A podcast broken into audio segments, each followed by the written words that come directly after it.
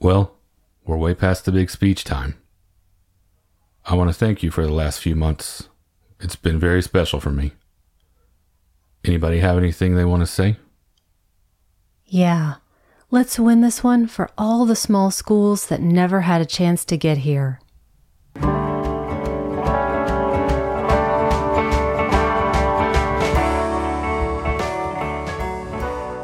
Welcome to the Magic Lantern Podcast, an ongoing informal discussion of the films we love and the things we love about them. I am Erica Long.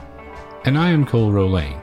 Each episode of the Magic Lantern will be devoted to one film that we alternately select, and we will discuss why it is significant to us. We are at episode 71 this time around, which is Erica's choice. Let's see what she has in store for us. Well, as you know, Cole, I am a gigantic basketball fan. did I know that? I think you did. So uh, it was obvious, it was inevitable that I choose something really special for March Madness. I look across the table at you, into your eyes, and you clearly have March Madness. I do. But full disclosure, I am not a basketball fan. How do you feel about zone versus man to man? I don't I know, know, what any of those okay. words are, but I am a fan of Hoosiers from 1986, directed by David Anspaugh, with Gene Hackman, Barbara Hershey, Dennis Hopper, and Sheb Wooley. It's about a small town Indiana high school basketball team and the coach who comes to try to take them all the way to the state championship. Now, I mentioned that I don't know what zone or man to man defense is, one more full disclosure for you. When I was about 10 years old, I was so excited by basketball that I asked my parents if I could join a little local league because I enjoy shooting hoops. That's what it really came down to. And so it came to the first game, and the ref was saying something to me about, you can't stand over here for whatever reason. I still couldn't tell you what it is. And I realized I don't know the rules. you also have that deep anti-authoritarian streak that I don't think lends itself to being coached effectively or refereed effectively for that matter, I guess.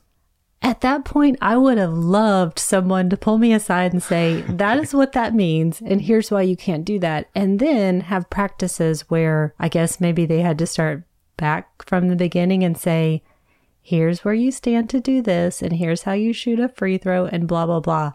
So I took my love of playing horse, for example, and tried to put it into a team aspect, and that did not work. Kids' basketball games are some of the funniest sporting events that you will ever go to. If you get the chance, it's way better than Pee Wee Baseball because there's constant action and fumbling and picking up the ball and running with it. I'm sure people on the sidelines were laughing uproariously at me so being a non-sports person, not an anti-sports person necessarily, but being a non-sports person, what is the allure of a film like Hoosiers or sports films in general for that matter? I'm actually going to clarify that a little bit because in some ways I am anti-sports. Certain aspects, especially of professional sports, make me actively furious. At the very least, I'm completely indifferent and that was a question that I wrote in my own notes as well. If you're not into sports, what about a sports film can endure? And for me, the answer comes full circle why we do this podcast. Because movies can make me care about something I don't care about. And I'm going to use a couple of examples here. When I was a kid, I was convinced that I wanted to be a lawyer and it took me quite a while, well into my teens, to realize this was because I was obsessed with Perry Mason. A basketball playing lawyer? Were you going to have a double major? was that? that is that what White Shadow's about? no, but close enough. It was all about the acting and the story that excited me. It made me look at something I had no familiarity with in a compelling light. And then I fell for that same concept again with Northern Exposure, which I've mentioned on the show before. And that led me to move to Alaska. So I don't live or die by basketball or by any sport. I sometimes root for underdogs, but I definitely, at the end of the day, identify with those who refuse to be intimidated by things that initially seem bigger than they are. So then you show me something that is all heart, like Hoosiers, and I am all in. I can be led by music, stirring Americana. I can be led by a dare to be great situation. I can cheer for excellence, sheer earned excellence. And when it comes to the moment in the scene that we did, when that young player talks about winning it for those small schools, I feel like I know what he means. And so that's why I chose Hoosiers. I think it's above all a great film, not just a great sports film. Well, it's a little bit different for me. The same and different, I guess, in a manner of speaking. It's the same problem that I run into when I say I like movies, when I say I like sports, because I really do like sports, but I like them in a very specific way. The average person that I say either one of those things to, we are not speaking the same language a lot of the time. I say I love movies. They say, "Oh, great! What did you think of the Oscars?" And I already know that this is not someone who is having the same conversation. And knowing what I know when I say I like sports, it's like showing a dog a card trick, essentially, when I'm trying to have that conversation. We mentioned this during the Dawson City episode, being in our cinephile bubble, we're used to talking to people for whom, for instance, with the film stuff, it's a perfectly natural thing to say, oh, we're never going to see a US release of that because Studio Canal owns the rights. And everybody knows exactly what that means. But the average person does not care and does not know. They think they know what I mean when I say each of those things, and frequently I just let them go on believing that because it's just too hard to explain and they typically don't care anyway. But I'm going to explain it here for the record at least once. I like sports a lot, but I don't mean that in a yeah, bro, let's watch football all day Sunday kind of way, which may be one of the things that you find frustrating and irritating when you said you have those things. What I like is human achievement and excellence, like you mentioned. I like competition. I like seeing the evidence of dedication and hard work. For instance, I really love boxing. In my estimation, boxing is one of the most pure athletic competitions that there is. Strength, endurance, skill, strategy, offense, defense, imposing your pure will on someone, the sum total of one person's athletic prowess pitted directly against another in unyielding competition. And the first couple of years of Mike Tyson's professional career are a perfect example of what I'm talking about when I say that. I had never seen such a pure fighter in the sense that that was not what he did, it was simply what he was. Later in his career, it obviously became shameful and criminal, both in the cases of the people he hurt and the people that hurt him. But those first couple of years have some golden examples of what I love about sports in them. I take similar joy in watching Usain Bolt run. That is like watching human evolution happen right before your very eyes. It's beautiful. It is perfection. Same thing watching David Eckstein make a catch he's not supposed to make. Same thing watching Clyde Frazier pass up his own shot to put the ball right where it needs to be without even looking because that floor is his and he knows everything that is happening on that floor at all times. It really is amazing to see someone who is the best in the world at what they do. It's inspiring, and there is a magic in it. And this goes for any field of endeavor, from filmmakers to teachers to ditch diggers. I appreciate it all. Some of it's just televised more than others. But all of these guys I mentioned and countless others have one or more of those elements that elevate sport to art for me. Prodigious natural ability, an unflagging work ethic, a willingness to go farther than you to get the job done, it's their reason for being, and the complete union of those things is what I like about sports. No high fives or painting of the face required.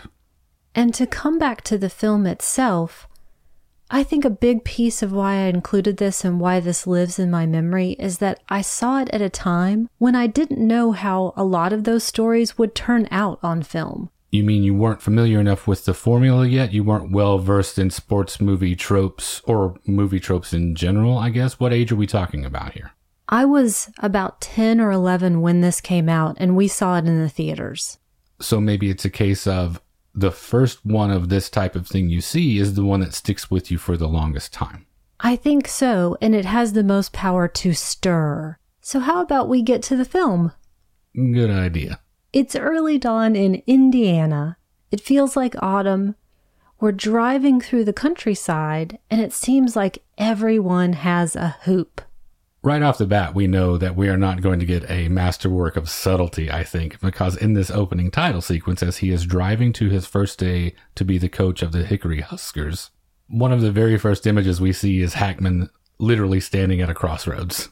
It might as well be a Grant Wood painting, as unsubtle as it is, as regional as it is. In fact, the whole film is like that. It's not big on irony or nuance, and that makes it a little tough sometimes for me to fully embrace something that doesn't have a great deal of complexity outside of silly genre exercises.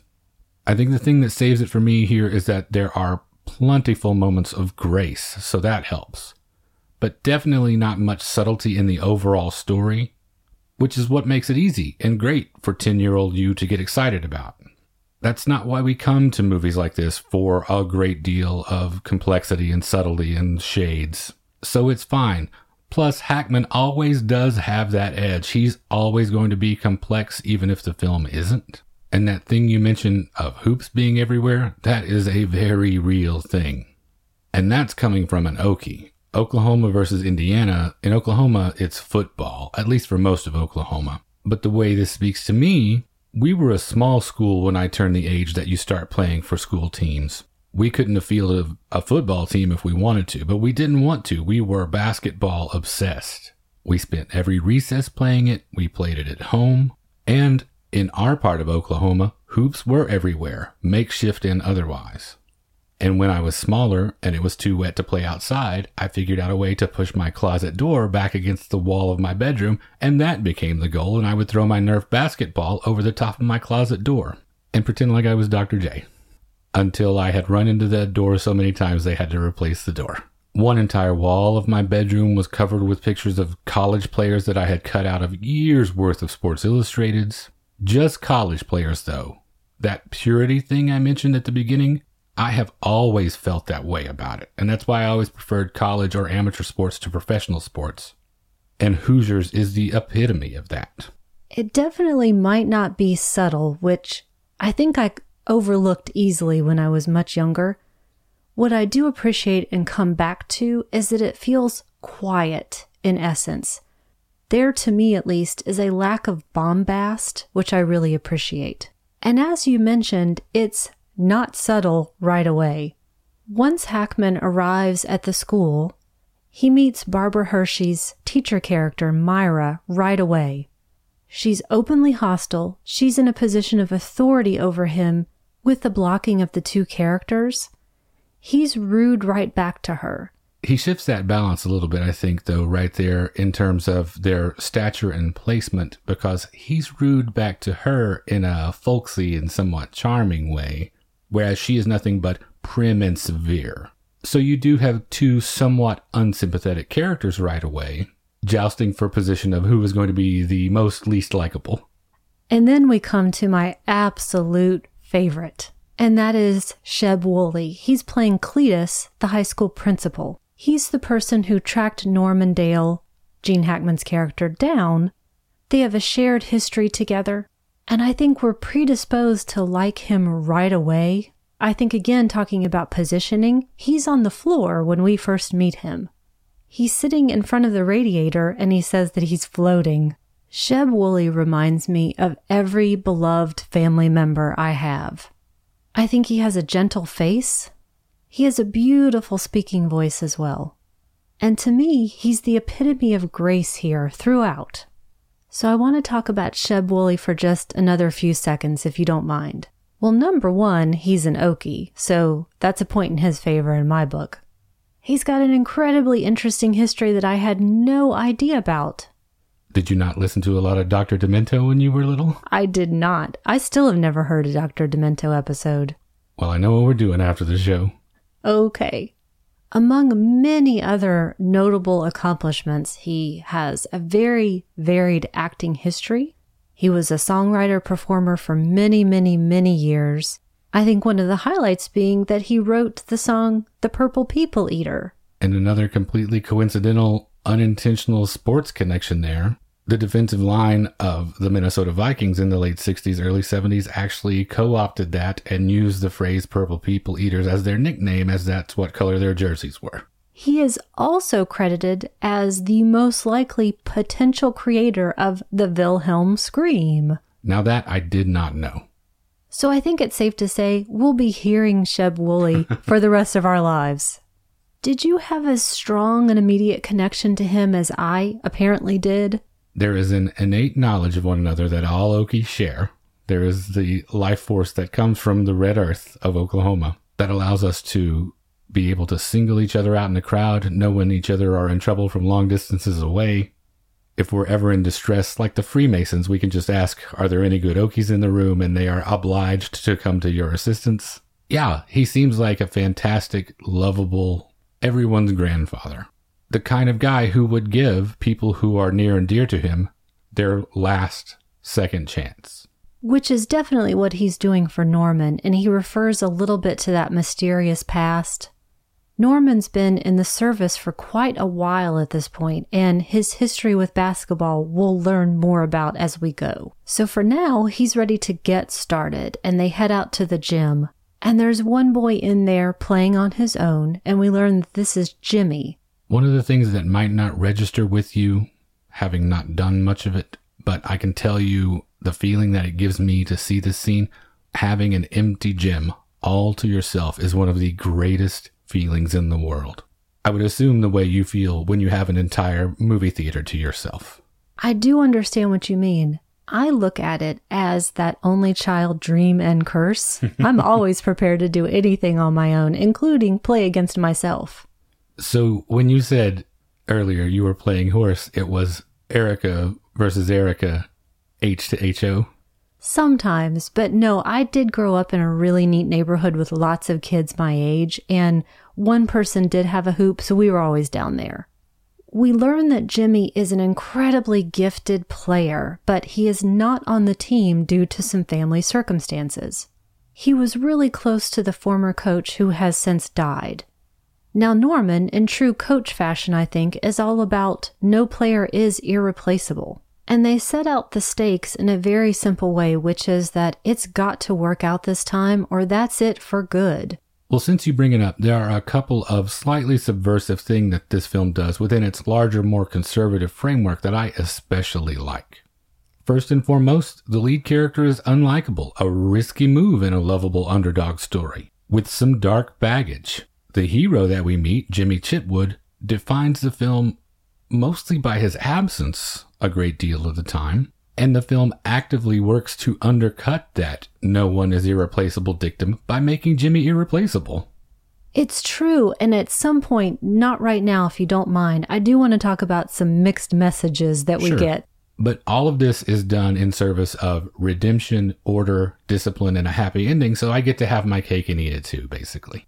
I do really appreciate, and even with the character of Jimmy, that our main leads and I'll mention each of these as we get there, have this, again, mysterious sense of some sort of deep well of anger or sadness or frustration. And essentially, we're always our own worst enemy. Did coaches teach in your high school? Did you have coaches' classes? Definitely. I always assumed it was a requirement. Were they the easiest classes you had? It generally was civics, psychology, driver's ed. But I still really remember all of them as being very likable people. Oh, health. Yeah, it's true. I remember them as being very likable, very sleepy people because the coach's classes that I took, the main thing you didn't do was wake him up after he fell asleep reading the newspaper and easy A. I also appreciate that there is no main large villain in this film. In place of that, we do have a little bit of a negative force here, and that's the local quote unquote boys. These are the dads, the older male figures in positions of authority who know exactly how the team should be run so that we can get a win. And the number one part of that is we have to have Jimmy on this team. Again, something like an absolutely vouch for the accuracy of. I coached Little League one summer after I graduated high school and I dealt with parents. And as much as I love those kids, it is something that I would never do again. We also have that opposing figure again in Myra, who is somewhat of a guardian for Jimmy, and she insists that he is not going to play. So within that setting, we get to our first practice straight into a practice montage. And this is my kind of practice montage fundamentals, drills, conditioning, nothing fancy, running suicides, Man, I hated running suicides more than anything in the whole world. Jillian Michaels says that suicides make her want to commit suicide. I know this because I have every Jillian Michaels video ever created. But anyway, we've got this very small squad, and we know this because one of our players tells us that there are only 64 boys in this whole school. Again, one of those things I can relate to. My graduating class had 52 people in it. That's men and women. Right. But even within this setup, coach is all about you stick to the rules, you run the drills, you don't talk back. And one of our mouthy kids gets kicked out right away because he is not ready to be coached this way. I pictured this as you, basically. Here's what I was going to say here. Even though you insist that I have this anti authoritarian streak, which I'm not going to argue with right now, or maybe I should, just I was going to because. say you are. You are arguing against my assertion. Maybe it's the only child part of me that insists that everyone else should follow the rules and nobody gets special treatment. So I like that he gets kicked out. So am I trying to have my cake and eat it too? It sounds like it, yes, definitely. Coach continues to assert that he is the one in charge. That includes when the boys come on court. Those are the older men in town again. They get kicked out. We've got the one father who brings his son back to apologize and ask to get back on the team. I think maybe at some point in one of my many, many viewings of this, I probably cried at that point. I would say four handkerchief film, probably. Probably easy. Are we talking about a Haley Rolane handkerchief film? Would that be 175? For my sister, there aren't enough handkerchiefs in the world. She cried watching Click with Adam Sandler. Did I ever tell you that oh story? Oh my God. I no. walked in and caught her watching Click and crying. she hates me telling that story, so I'm going to tell it as many times as I can. Is it because she realized what she had done with her life? No, she was deeply moved. Well, I am no one to talk because I've got my own rival stories for that. So, in the meantime, the team and the coach are getting to know each other, working through these drills, working through this strategy, which is about becoming a team, that no one player needs to be a star. I was just about to say here that all of the scenes that aren't in a gym or on a court feel like they're outside, which is more of a feeling than a reality. Because in our very next scene, Norman and Cletus are having dinner in a diner and Shooter, played by Dennis Hopper, comes in. I think Dennis Hopper is absolutely great in this film. The Academy agreed with me because he won a Best Supporting Award. I think it's really fascinating as well to look at another great film from that year, which was Blue Velvet. Distinctly different roles, that's definitely for sure. And he did a lot with a little screen time in this one. He was barely there as well. The only person that was there less was probably Jimmy as far as pivotal characters go. I would say he had, what, four significant scenes in this film altogether? And it still feels like his story is a really pivotal one. Well, it's all redemption. That's all this movie is over and over again. And so as we follow those threads of the various redemptive arcs, that is clearly what we are focusing on, that feeling. Yes, it is about basketball, but the larger overarching theme is these men being pulled back from the brink, being restored in some way or another. And for Shooter, it's very clear that he's in reduced circumstances, most likely due to his alcohol problem. He is still living in those glory days of 33 when he was on the team. He quietly asks Cletus for money, and his son Everett is there and makes him give it back. If there's one thing that feels clumsy about the film, it is the way that these interactions between Everett and Shooter are introduced, both right here and in a more climactic scene later in the hospital. All of a sudden, Everett appears out of nowhere, it feels like, just in time to perform some resonant act with his father where the rest of the time it seems to not be addressed. In each of these cases where Everett and Shooter are interacting, it feels a little bit shoehorned into the script for me. Too convenient. You know, now that you say that, I think it is incredibly convenient. I guess I don't focus on it as much because I think about that small town life and what it's like to be estranged from your family members and still live within a mile or on the same property as them. Well, I lived in one of these towns, one of these little one stoplight towns, and I wasn't running into my dad everywhere I went, just in time to do some very important exchange with him. So it comes off as a little forced. Okay, fair enough. I did want to point out here that the actor playing Everett, David Neidorf, he was the only member of the basketball cast who was not from Indiana. All of our other players, they were all Hoosiers. We come back to Jimmy at the hoop again, and he has missed class. He still has not spoken at this point. And Coach talks to him about this gift that he has that belongs to him, not to the town, not to Myra, for example, just to him. And we might expect for him to say, Come on the team, please. But he says, I don't care if you play or not, and leaves, which to me feels like a purely psychological move.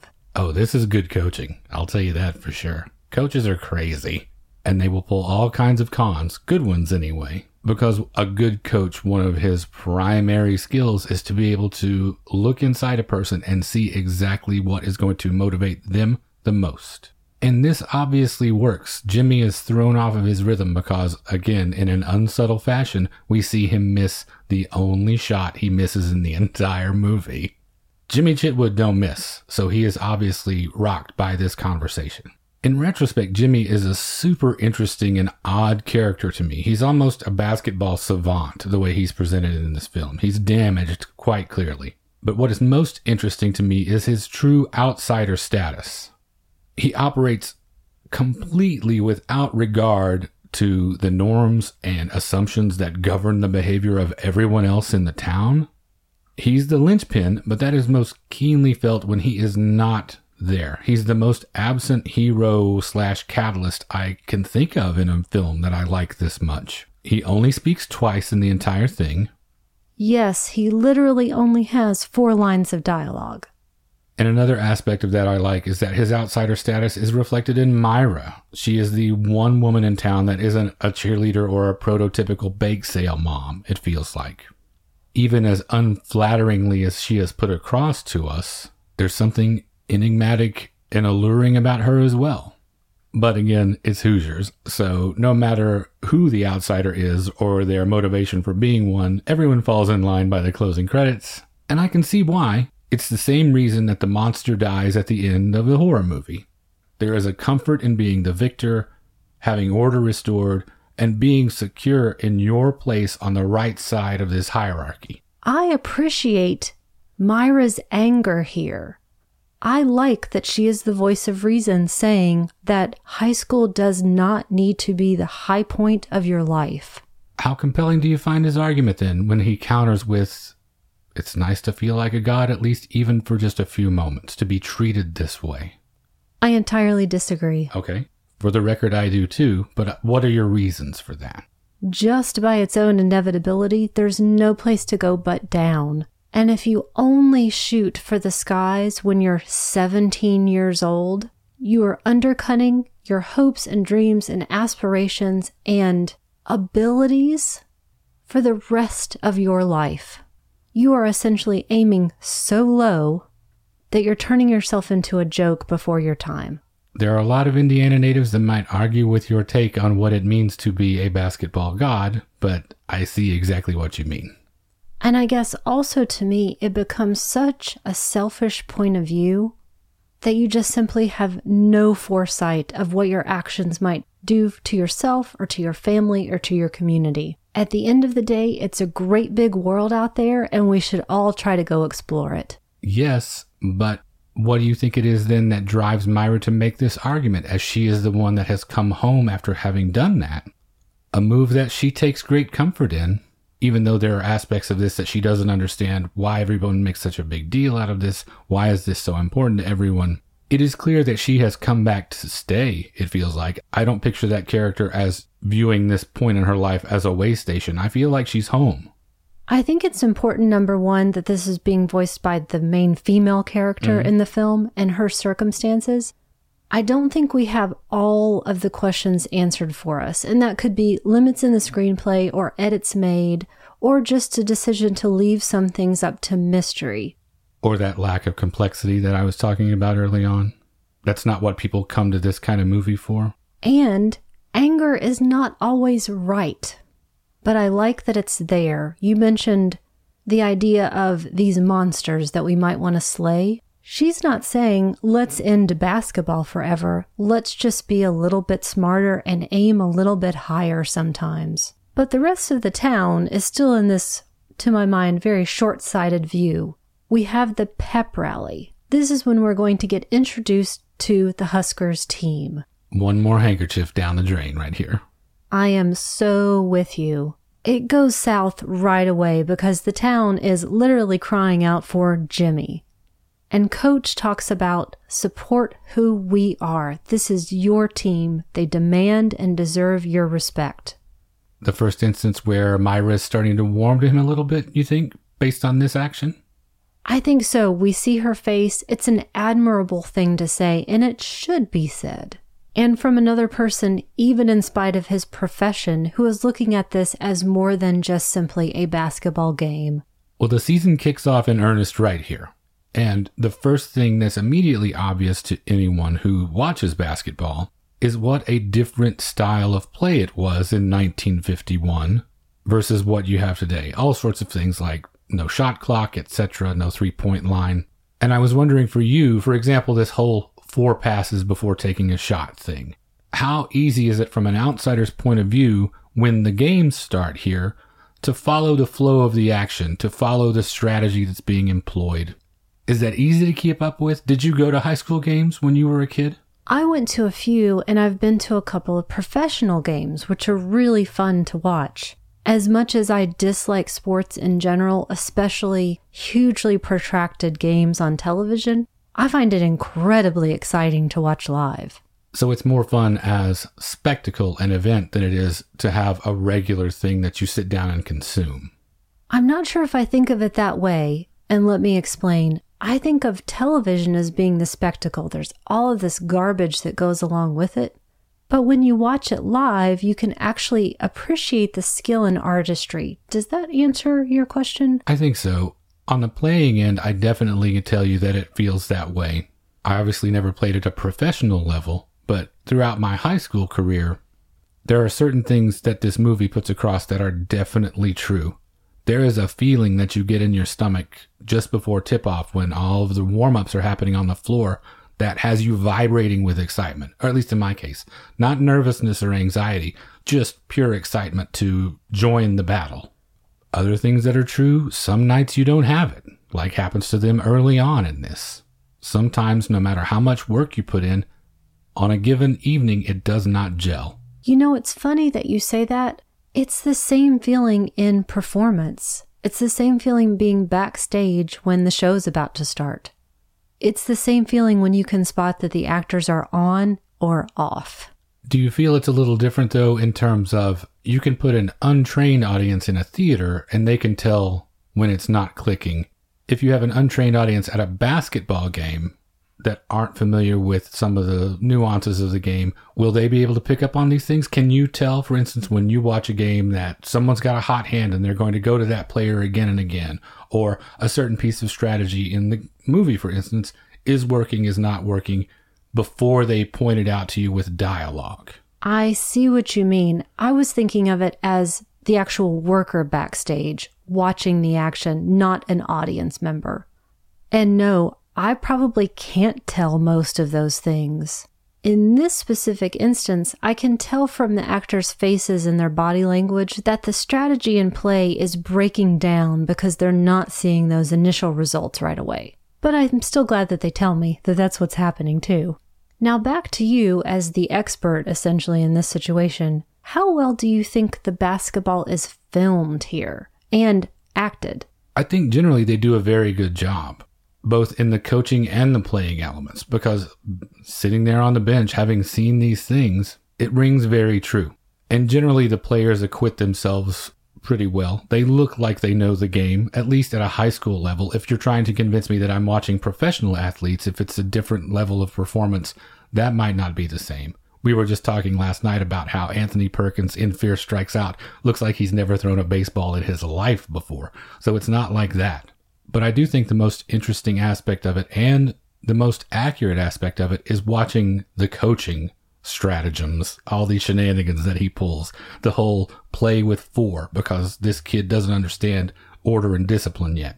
I've been there. The whole kick me out of the game so shooter can take over. I've seen stuff. Coaches do crazy things, but it's incredibly accurate in its portrayal of things like how much you have to and how everyone has to buy into the system to make the system work. It's accurate in the sense that when it's clicking, that's when it gets really fun. It's super fun to be on a team that is firing on all cylinders like that. And you do have beautifully fun moments, even when things aren't going exactly your way, like the whole what kind of gum is it? It was Dentyne. That happens. Those things happen in those situations.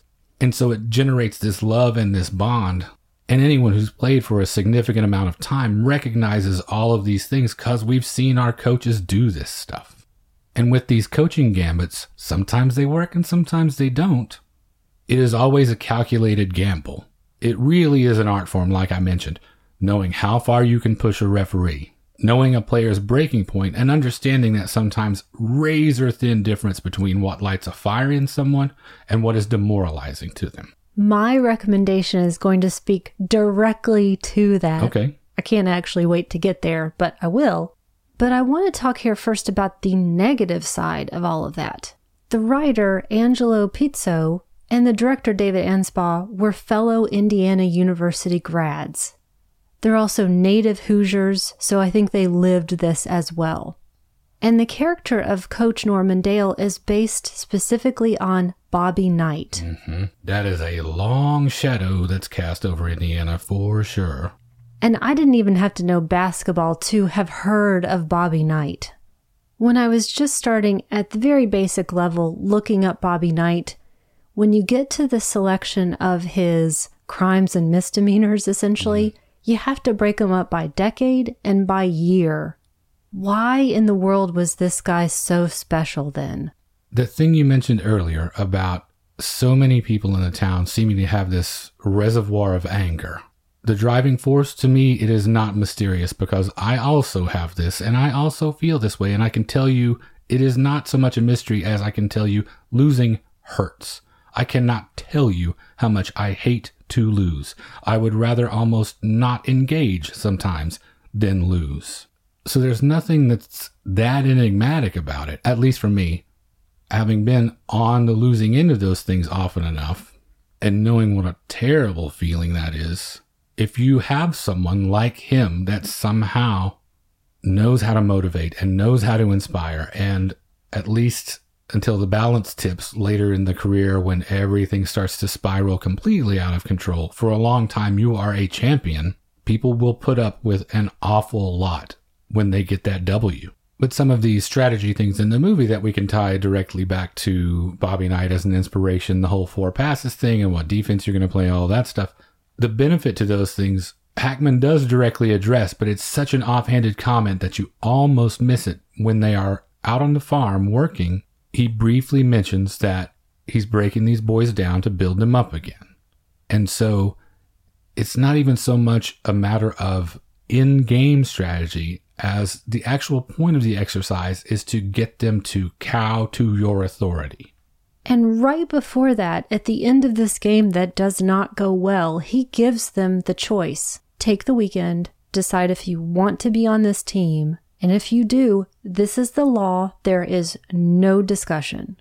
And back to this dinner that he's having with the Fleeners, talking about this strategy, we get a bit more insight into Myra, why she is here. Again, it's all about family and how sometimes family members can let you down through circumstances totally outside their control. Somebody gets sick, you have to come back. Responsibilities are not always fun, but they're not supposed to be.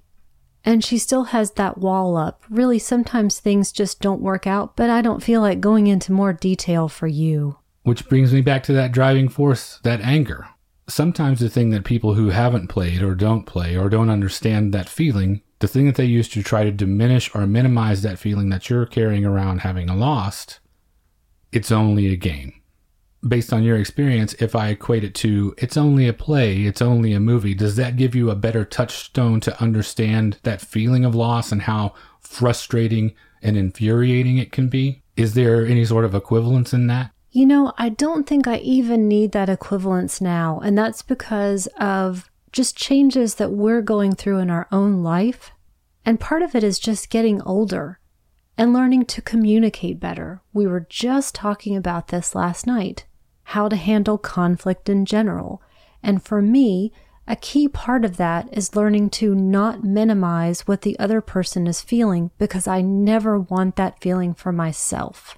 A person can be reasonable and have perspective, but that doesn't mean that whatever that feeling was that instigated this issue is any less poignant. Now, I don't know that I'll necessarily be in that same position where I feel like my life, my abilities, my hopes, and my dreams are on the line because in those situations, they very much are. But I know what it is to create something or go for something and not have it work out. Well, fortunately, I think so far at least, you haven't found yourself with your back as completely against the wall as Norman Dale. But it's interesting, I think, that these are kids that he is banking on. It's such a risky place to be. It's not entirely up to his efforts. It mirrors Myra's circumstance. She is not here necessarily through her own doing. Granted, through his previous misbehavior, he has put himself here and made it so that he is at the mercy of these children to assist with his redemption. But it's one of the most beautiful things about the film to me, his relationship with these kids, because there is a lot of trust going each direction. He is just as reliant on them for his deliverance. And he could have inherited a bad team. He could have inherited lazy players. It might not have clicked. And what then? His last chance is then spent with nothing to show for it if that happens. That to me comes back to this idea of don't pin your entire rest of your life on high school, whether you're in high school or coaching high school. If you can never rebound from anything, excuse me, that's a technical foul. Thank you. If you don't have any sort of flexibility or adaptability, then whatever that circumstance is, you're going to find yourself there with a last chance that you have created yourself. Now, Shooter understands this strategy, likening it to breaking the Colts. And as they're caravanning out to that next game, there's still a lot on the line, even though it's very early days. And things are really going wrong here. Shooter shows up drunk, there are fouls, arguments with the ref. The player Rade throws a punch at another player. And the big key here is that Cletus is obviously in pain. Something's going wrong. If you look at him, it's telegraphed that he's having a heart attack. And he's definitely in distress back at his house post game. He's got heart problems. Another person with problems, again, that we're going to offer a bit of a lifeline to if only he will learn to accept it. Coach offers Shooter a job as an assistant on the condition of his sobriety and says specifically, You're embarrassing your son. In true, though, sports film fashion, we're going to move on from that a little bit. Things are going to start to turn around here.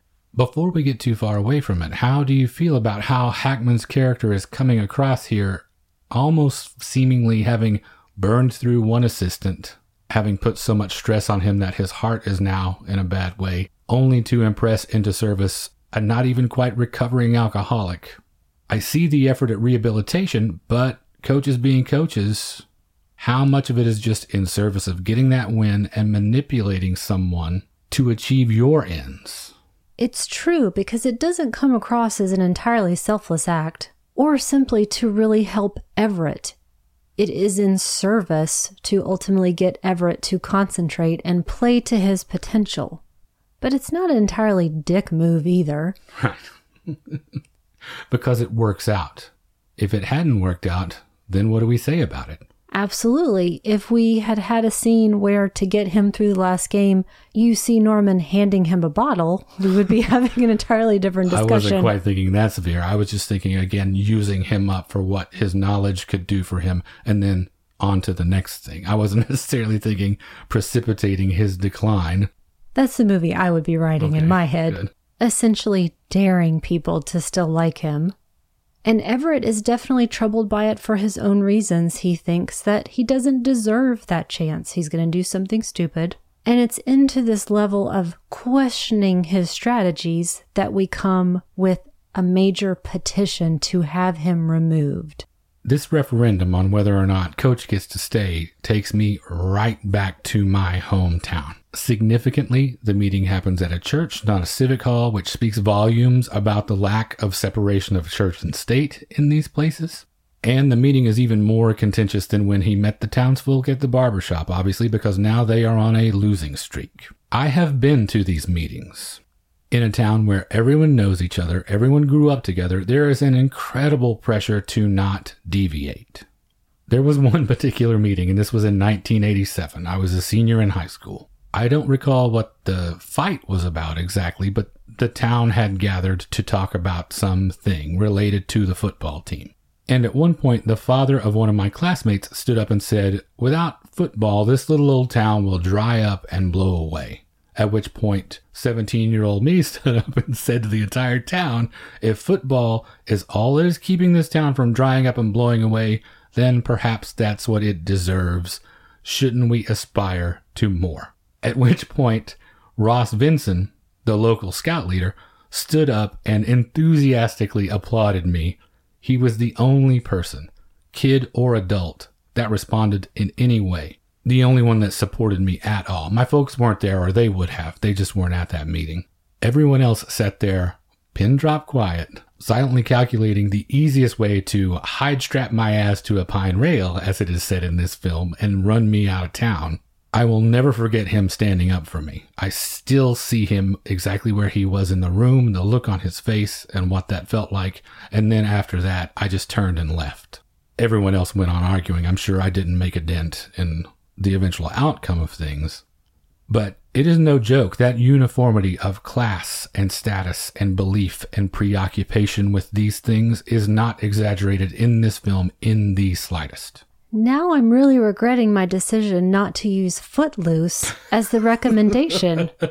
to say that I am not surprised is the understatement of the year. Okay.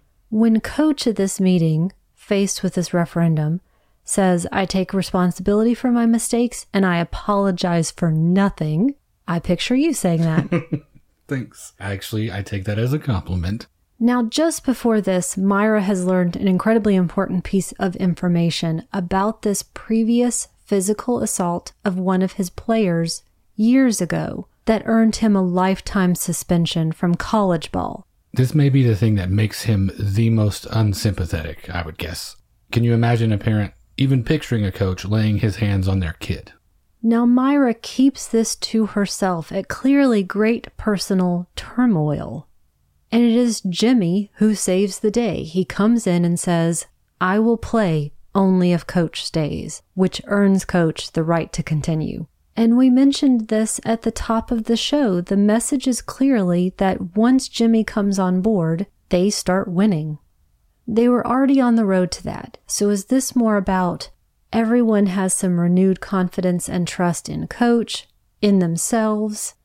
Is Jimmy the boost that they needed, or are we supposed to think that only Jimmy is the winner on this team? I wouldn't say that we're supposed to think that only Jimmy is the winner, but there is something to be said for being an exceptional player. If you are an average player, work and dedication is only going to take you so far, and the ones that are truly elevated are those who are also blessed with that prodigious natural ability.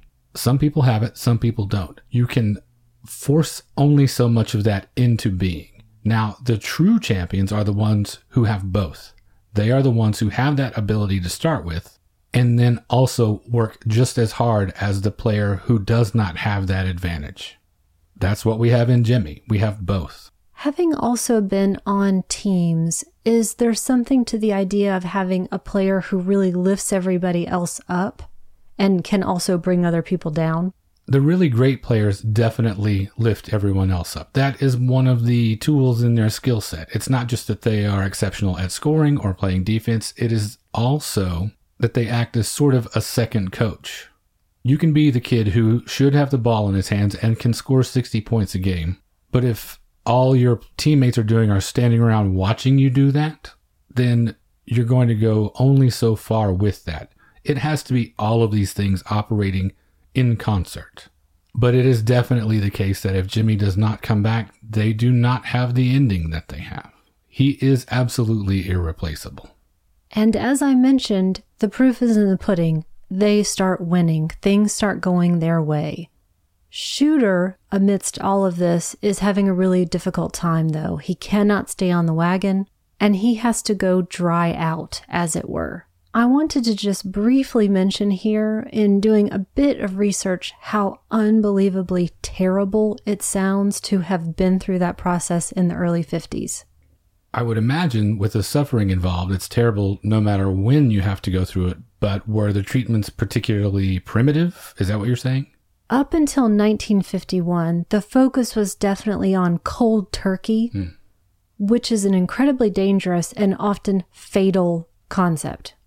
The drug disulfiram got introduced in 1951, which is the year of our film. It was still very experimental at that stage, and the dosages could often go wrong and kill people. I don't know if you've ever heard of antabuse. Mm-hmm. It features prominently in Cat on the Hot Tin Roof, for example. That was about literally making you vomit every time you took a drink. And it wasn't until the mid 50s and beyond that alcoholism was treated differently by the AMA, by hospitals, by doctors, and the diagnosis changed. Okay, now back to the action. Okay. We're at the regional finals. This game has the most Aaron Copland style music. Right. yeah. They're down by one. There's a granny ball. What are you, what are you saying? What are you talking Isn't that about? what that is when you do the underhand to the. Are you talking about Ollie's line? free throws? Yes. Okay. Yes, that is a granny shot. Okay. Sorry. he pulled a dipsy doodle. He did the old over under. All of those things but they prevail. And back in Hickory, we have the explanation from Norman as to this incident years ago. In true Hoosiers fashion, it's not the most subtle parallel. It's clearly an issue of him fighting with himself. This kid that he struck, I at least imagine he did because he saw himself in this other person. That is the only reason that he felt comfortable enough to go that far had this been a player that was not so much like him, I don't imagine that incident would have ever taken place. I think the metaphor is definitely him fighting himself, being his own worst enemy, like you say. And Shooter speaks that subtext as well, talking about how empty inside he feels. Everyone has this void. It's kind of a town of basket cases, and I like that. And now it's the finals. They made it all the way to the state championship. And I don't know if you knew this, this was a real thing in Indiana high school sports. No matter the size of the school, everyone was eligible to go to this final. You didn't have the divisions, and that lasted for a very long time, mm-hmm. up through the 90s. Yeah, we were Class A when I played, and we definitely did not play against 6A schools, which is sort of how I would characterize this meeting even if we go all the way to the state finals, we are only the state champions of Class A. We would not then go on to play bigger and bigger schools to determine an ultimate champion. Now, they're obviously on a much larger stage at this point, and this is the first time when we see really black people in general and specifically players. Yeah, prior to this, we saw one kid in the band, and that was it. And that's one of the criticisms that I hear leveled at this film. One of the few things that people have to say negatively, I think, in general about this film is that there is racism in this finale because it's the underdog, small white players against the larger black school. But there are a couple of reasons it does not read that way to me. One, it's clearly an integrated school. You see that from both the players and the cheerleaders. So I think it's putting forward a more progressive idea than it's given credit for in terms of that. But two, and most importantly, I can again vouch for the accuracy of this experience. This film is not set in the most cosmopolitan place. And in the late 80s in small town Oklahoma, over three decades later, things were not much different in terms of the diversity you encountered. We played against other schools our size in the area, the same seven or eight all the time, unless we advanced in the tournaments at the end of the year. And for years, I literally never played against a black player until we finally traveled to quote unquote the big city, like the Huskers do. It wasn't an issue of racism in our case. We weren't specifically avoiding playing schools with black players. It was simply a matter of geography. In my hometown, for instance, in my entire grade school through high school career, one black family lived in town. They were a little bit older than me. And over a 20 odd year span, that was it for our hometown. I can imagine similar circumstances for all the towns that are five to eight miles away from us that we played all the time. But when we finally did travel and participate in these tournaments farther up the ladder, when we hit the floor, it was just another team. So that's what this feels like in the movie to me. And again, in the movie's favor, the final game is clean. It's above board, it's hard fought, but not dirty. And mutual respect and general good sportsmanship is demonstrated in both directions. The teams that exhibit more unsavory aspects are the all white teams that they meet in the run up up to the tournament and then the regular season. And that rings true too. We had rivals among those smaller schools. And I hated some of those guys. And it got pretty rough some nights, and not because of racism, because we were both white, for instance, the players that I'm talking about, but because they were punks. So I can say without fear of contradiction, in at least my experience, this is accurate. And race wasn't a motivator, at least not for us at our school during that time. And I don't feel that from the Hickory Huskers either. Sometimes it's just the geographical hand that you're dealt, and knowing how things were for me, it doesn't seem that far fetched for 1952 Indiana. You can say I'm missing something or being naive, but I literally lived this experience. And that is how it felt to me as I went through it. I will grant that the pregame prayer is dodgy, invoking Philistines to represent the team with black players on it, but the rest of it, no, it doesn't feel that way to me. And that's based solely on my personal experience. And I also don't think it's fair to expect the film to represent everything that was happening in the period. But I do have some interesting further reading I'm going to give in the post, specifically about the Crispus Attucks team and their heartbreak of a 1952 season. They're actually the team that won the Indiana State Championship for two years in a row after the team that this team is based on, that Hoosiers is based on.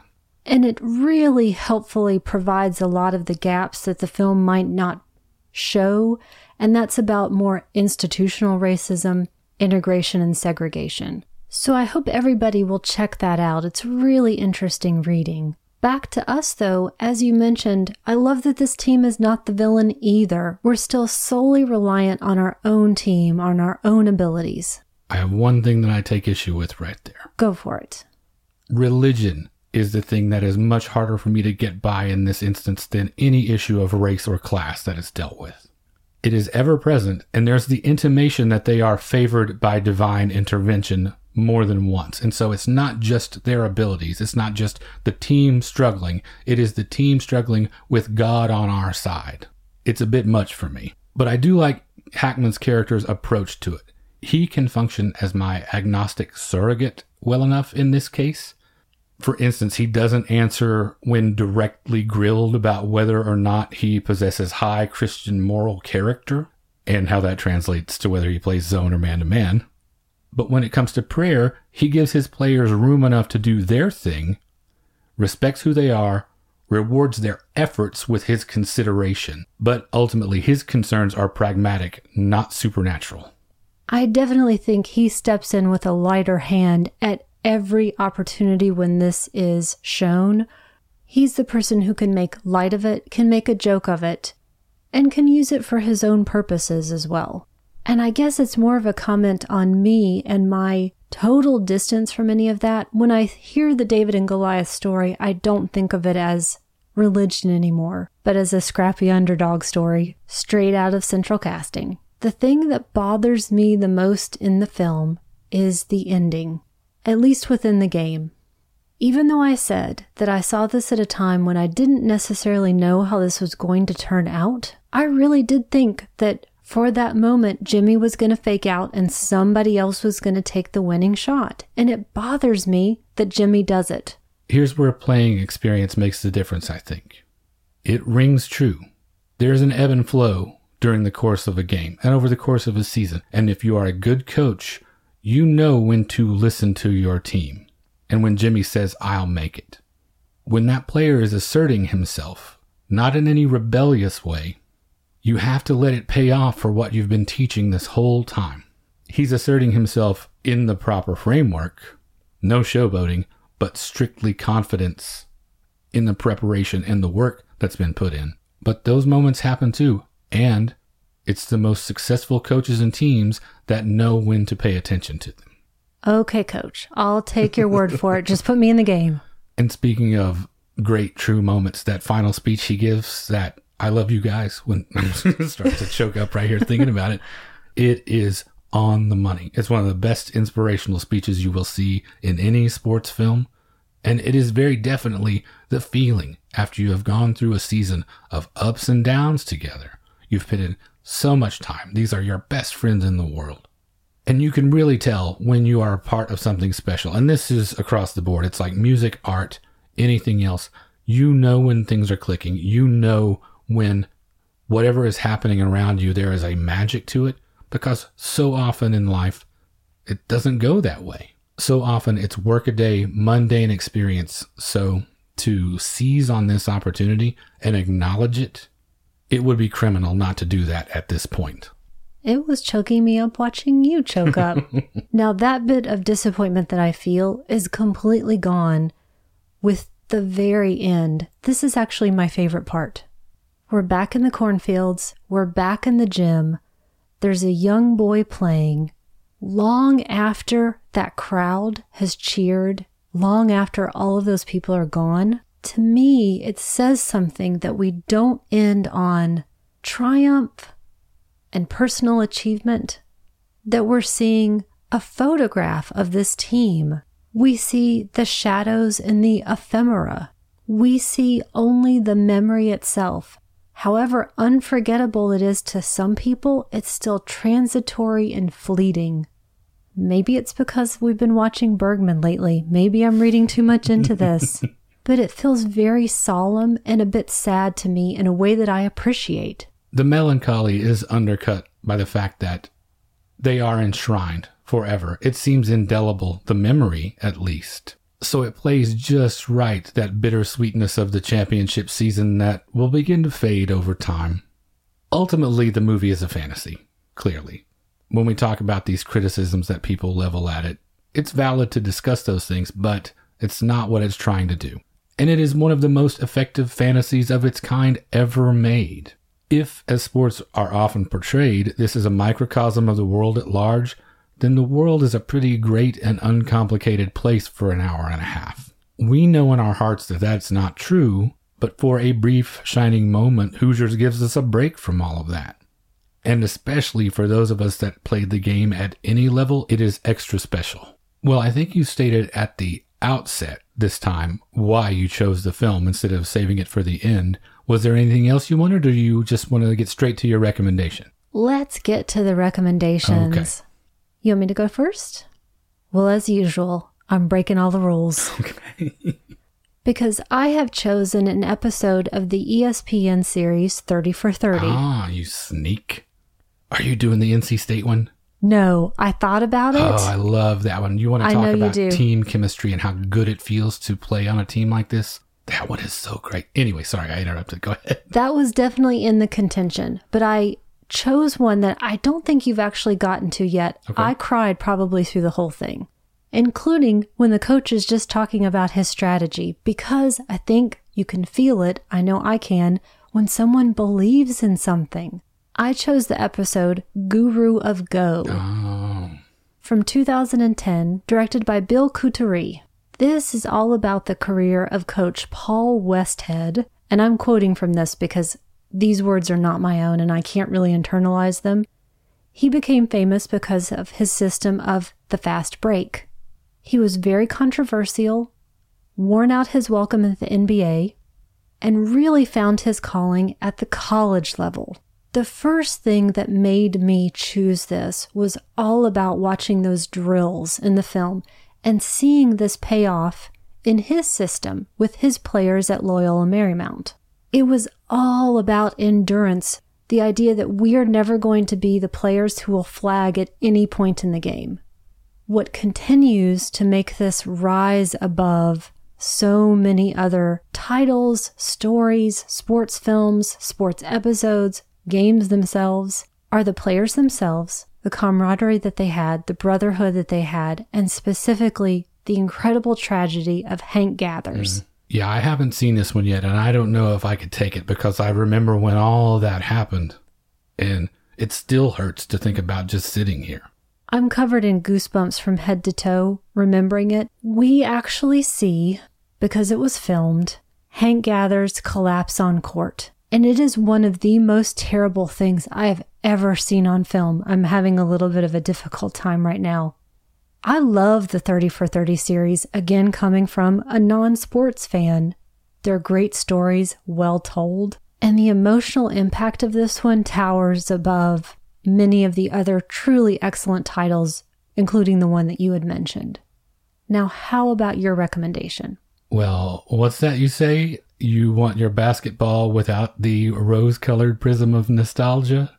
You want your complicated issues of race, class, and economics put back in?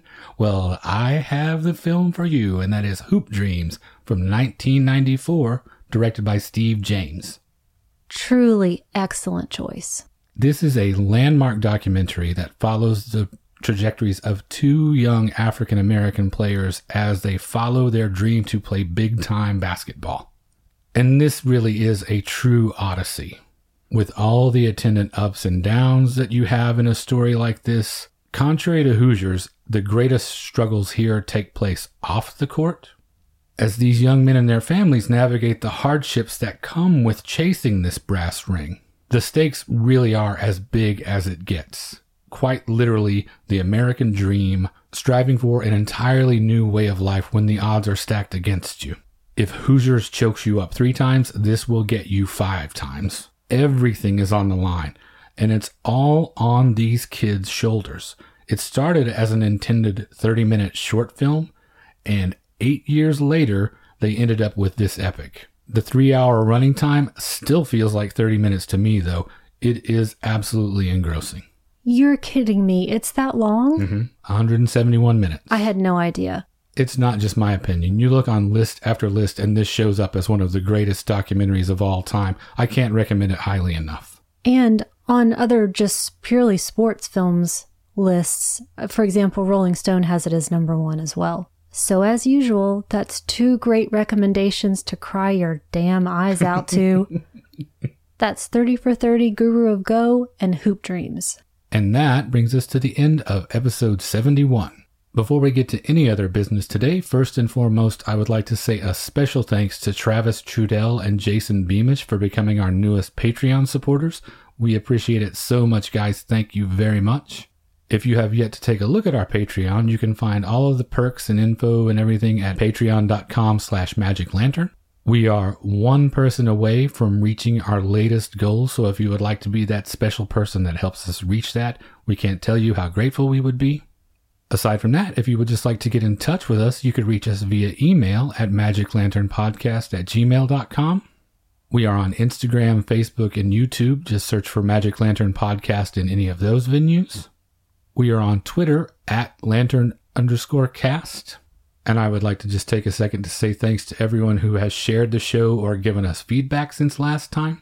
Andy Wolverton, the fine gentleman at Fuds on Film, RJ Tugas, Maritza Gulin, Fred Osuna, Ben Modell, Brian Sauer, Patrick Keever, Matteo Boscarol, Michael Cannon, Audie Christianos, Christopher Owen, and a special thanks to director Bill Morrison, who actually shared our episode about his film Dawson City Frozen Time on his own social media. We appreciate that very much. I also wanted to say a special thanks to Doug McCambridge over at Good Times Great Movies, who invited us to sit in and do a special mini episode for their show about one of our 80s favorites, Body Heat. We had great fun doing that. Thanks, Doug and Jamie. And one last quick mention and thanks to Tim and Leon at the podcast Yeah G'day.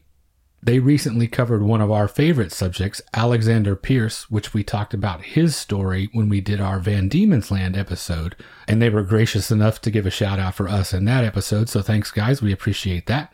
We are on Apple Podcasts, Google Play, Stitcher Radio, just about any podcatcher you use, you can find us. I do want to say thanks to the nice anonymous person that gave us a five star rating this week on Apple Podcasts. If you would like to do the same, we would certainly appreciate that.